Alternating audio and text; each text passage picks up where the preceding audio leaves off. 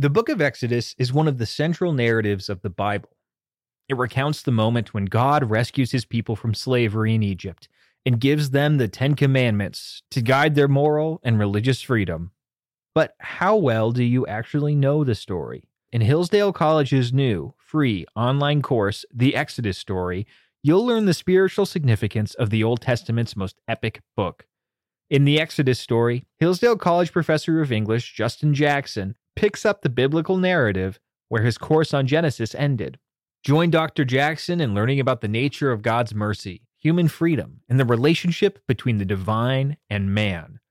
Discover the beauty of God reclaiming the Israelites through his mercy and love in the Exodus story. To enroll today and secure your spot in this completely free online course, visit hillsdale.edu slash new course. That's N-E-W-C-O-U-R-S-E. hillsdale.edu slash new course.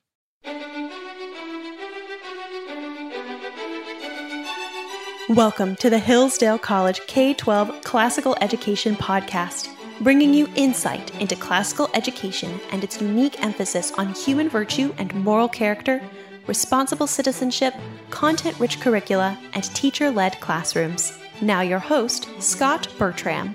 Thanks for listening.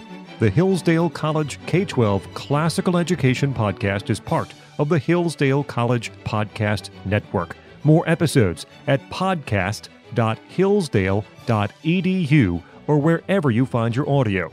You also can find more information on topics and ideas discussed on this show at our website, k12.hillsdale.edu. We continue a series of episodes from presentations delivered at the Hoogland Center for Teacher Excellence Seminar on the Art of Teaching Children's Literature. The Hoogland Center for Teacher Excellence is an outreach of the Hillsdale College K 12 Education Office. It offers seminars in classical academics and pedagogy for teachers nationwide of any background. Seminars are led by the faculty, leadership, and master teachers of Hillsdale College. There is no cost to attend, and attendees may earn professional development credits. Currently, the Hoogland Center is hosting a series of events on the art of teaching.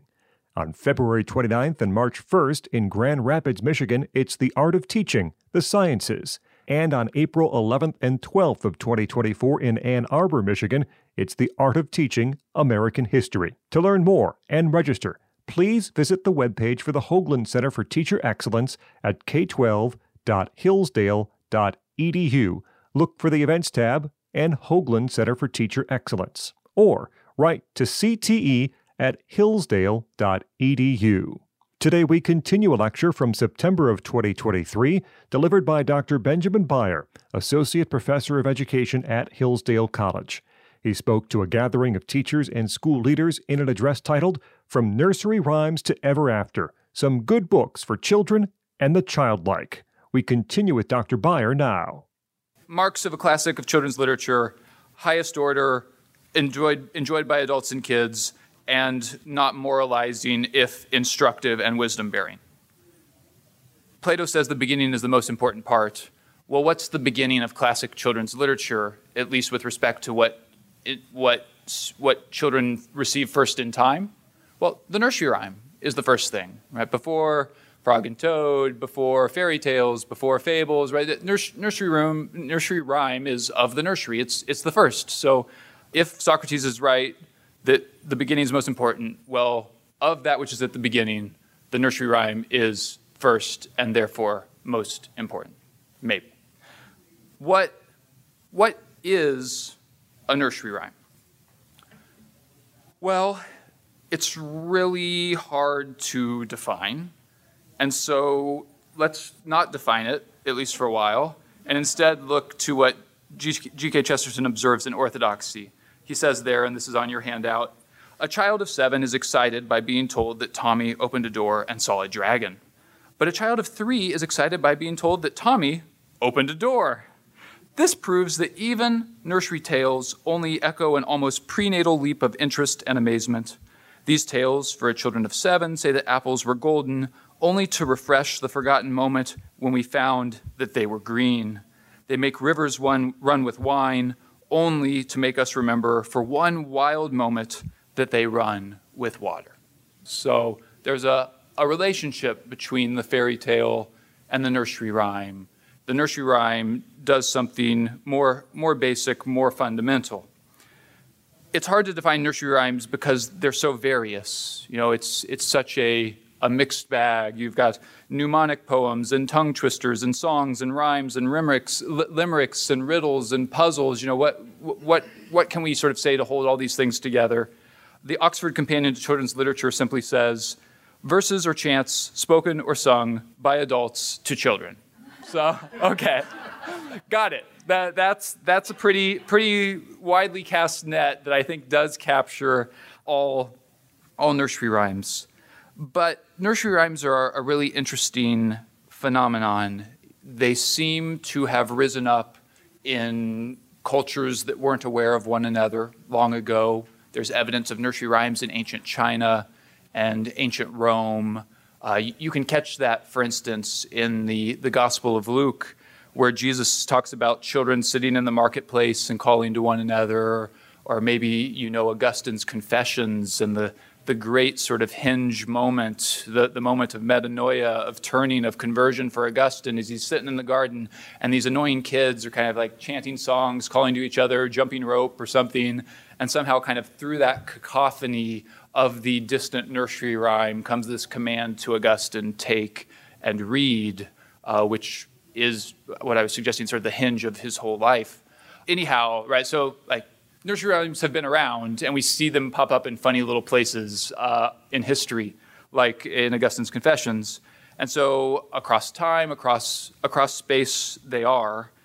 And they're an oral tradition. So it seems that, right, parents tell rhymes to their kids, and the kids have it so stamped in them that then the kids repeat those rhymes to their kids, and on and on it goes to the year of our Lord 2023. Uh, how it started, not quite so sure. But it seems that it's this more or less oral tradition. Of course, right, books of nursery rhymes exist. I own many. Uh, but but that it seems that in the sort of long view, it's mostly an oral tradition that's accumulative. That sort of somehow somebody creates a new little ditty and it takes off. Right? Some somebody coins "Mary Had a Little Lamb," and then all of a sudden it's part of this body of verses that we call called nursery rhymes. I think though that we are especially blessed here in the English speaking world to have this delightful tale, this lovely conceit, this myth that the author of nursery rhymes is Mother Goose. Because nursery rhymes are so interpersonal, right? That sort of generational exchange that I was describing, parents to to kids, teachers to students who become parents and teachers themselves to the new kids and students, right? and on and on it goes. There, there's such a relational, humane standing toward each other in the nursery rhyme. How great that it's not just this accumulative body of oral wisdom that marches along. and said, Mother Goose, of course, is the author of nursery rhymes, and she's this, this, this figure who is is wise and mysterious and, and unknown. Who, who is she? Well, let me share some of the mythology because it's so great, right? So, some wish to argue, probably people who, you know, are, are Americans, to argue, well, Mother Goose, we, have got a gravestone in Boston from 1830 with somebody named Mary Goose, and it seems that maybe she wrote some nursery rhymes and, and published them, and that seems totally unlikely to me. But, you know, if you want to advocate you know, with a certain patriotism for your country, that's, that's fine. Okay. Uh, rather, it seems that this idea of Mother Goose as the authoress, the, the, the creator of, of nursery rhymes, goes back to German and French traditions where you've got the bird lady, you know, the, like the, the crazy peasant lady who feeds the geese, kind of you know, a, a, liminal figure who's kind of on the outskirts of town, sort of like of of in the town but not of the town, and the children are always, it seems, attracted to this sort of person who right is either really creepy and deformative, or is sort of wise and gives children what parents would hope the children would get, but from outside the family. Right? Like, what a blessing to sort of receive this reinforcement of what you're receiving inside your family, right? From your teacher at school, from the crazy lazy on the outskirts of town feeding the geese, right? Uh, so the the the goose woman who the children gather around, and she tells them rhymes. She tells them stories, and they're just drinking it in. They they love it, and this seems to be a a convention, a technique, a conceit across literature. You know, sort of Uncle Remus sort of is in a similar kind of space to to Mother Goose or uh, Mary Poppins, or you know, so, kind of a, a repeated type or or convention. So so Mother Goose is is this, and I think we're liable to, oh, you know, it's just child's play. She's just crazy. But what I wish to actually suggest is Mother Goose is a sage. Mo- Mother Goose is a poet philosopher of the highest order, uh, which maybe is a surprising and untrue, uh, maybe strikes you as untrue. Uh, but, but I really think, think it is the case that she is giving of, of wisdom to the young. And that's already kind of picked up on in the, the Chesterton quote from a moment ago. But look there at the bottom of the, the handout, this lovely little moment in an 1833 edition of Mother Goose. So this is in the voice of Mother Goose responding to critics, right? Responding to those who say, oh, this is just child's play. She says, fudge. I tell you that all their batterings, all their arguments against me, can't deface my beauties, nor their wise prattings equal my wiser prattlings. The quotation actually goes on. And all imitators of my refreshing songs might as well write a new Billy Shakespeare as another Mother Goose. We two great poets, Mother Goose and Shakespeare, we two great poets were born together, and we shall go out together. No, no, my melodies will never die while nurses sing or babies cry. Right? But you laugh like you're suspicious. You laugh like you don't buy it. But I think it really is true of nursery rhymes, really true of the, the body of work produced by Mother Goose, that it has this, right? She deserves to be spoken of in the same breath as Shakespeare. These are, you know, delightful and instructive ditties and so now I want to spend the, the rest of the time actually trying to show how that's the case, that these, these rhymes really are deep and profound, not, right, not junk, but good, you might, you might say. Uh, but one sort of maybe preliminary remark before I do that for the rest of the time. I am admittedly, right, going to start to analyze verses, analyze poems, and pick them apart to kind of, you know, here, here's, here's the wisdom. And that is reductive of the whole beauty and goodness and force of the artifact, right? So, so to, to prove to you skeptics that Mother Goose is wise, I have to, to kind of d- deface her her works where we won't be able to account for all their complexity that it has this wise idea and this poetic form and this meter and this memorable thing and creates this image and uses this metaphor. That, that's all sort of helpful but also i mean flannery o'connor says a story is a way to say something that can't be said another way. You tell a story because a statement would be inadequate I think that's true of the nursery rhyme, right? You tell the nursery rhyme because it can't be said another way. So all these words, right, I'm, I'm deigning to destroy the integrity of Mother Goose to persuade you that she's as awesome as I'm saying. So let's, let's do that. We could talk about her rhymes in a number of different ways. The first way that I, I wish to, to speak about them is with respect to wonder.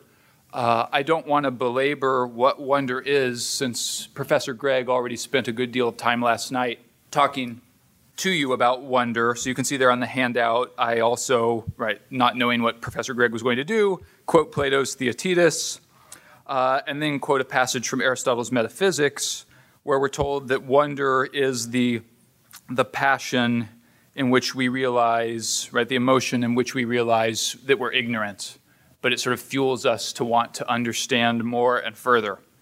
Interestingly, in the Aristotle quote that I said I wasn't going to read or talk about, that I'm now talking about, interesting in the in the Aristotle quote, he points to we wonder at the moon, the sun, the stars, we wonder at at myths, which the, the Greek there is simply uh, muthos, which we might translate as story. Right? So so we, we wonder both at the natural world and at good stories that somehow represent facets of the world to, to us. And so Mother Goose, I think, right, does a lot with wonder. First of all, I think her her ditties sometimes express wonder.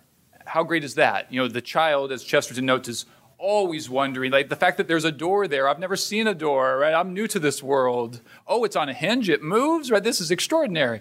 So, part of what Mother Goose can can provide is giving voice to that passion of wonder that the child has and feels but can't quite articulate. So sometimes Mother Goose is is speaking what it is like to experience wonder and also at other moments, or maybe at the same moment but in a different way, I think she's stirring up our wonder, encouraging our wonder, especially if we've lost the ability to see how wonderful the technology of the hinged door is. Right? We just think about that for a second. Right? Could you build your own hinged door right now? Think of when that first came to be. It's a pretty marvelous thing. So here a number of different rhymes that we could look to, but maybe the one rhyme to rule them all in the Mother Goose canon is Twinkle, Twinkle, Little Star. You know, depending on what age of student you're instructing, you know, you've got sophomores, juniors in high school. They, they come into the room on the first day of class, and you say, Class, we're going to go around the room, and each of you are going to recite a poem you know by heart and depending on what kind of school you have, right, none of them have any poems by heart, and they look terrified. You go, okay, Johnny, can you do it? No. Okay, Susie, can you do it? No. So, okay, no, no one can do it. And then you ceremoniously sort of, okay, class, let me begin. Twinkle, twinkle, little star, how I wonder what you are.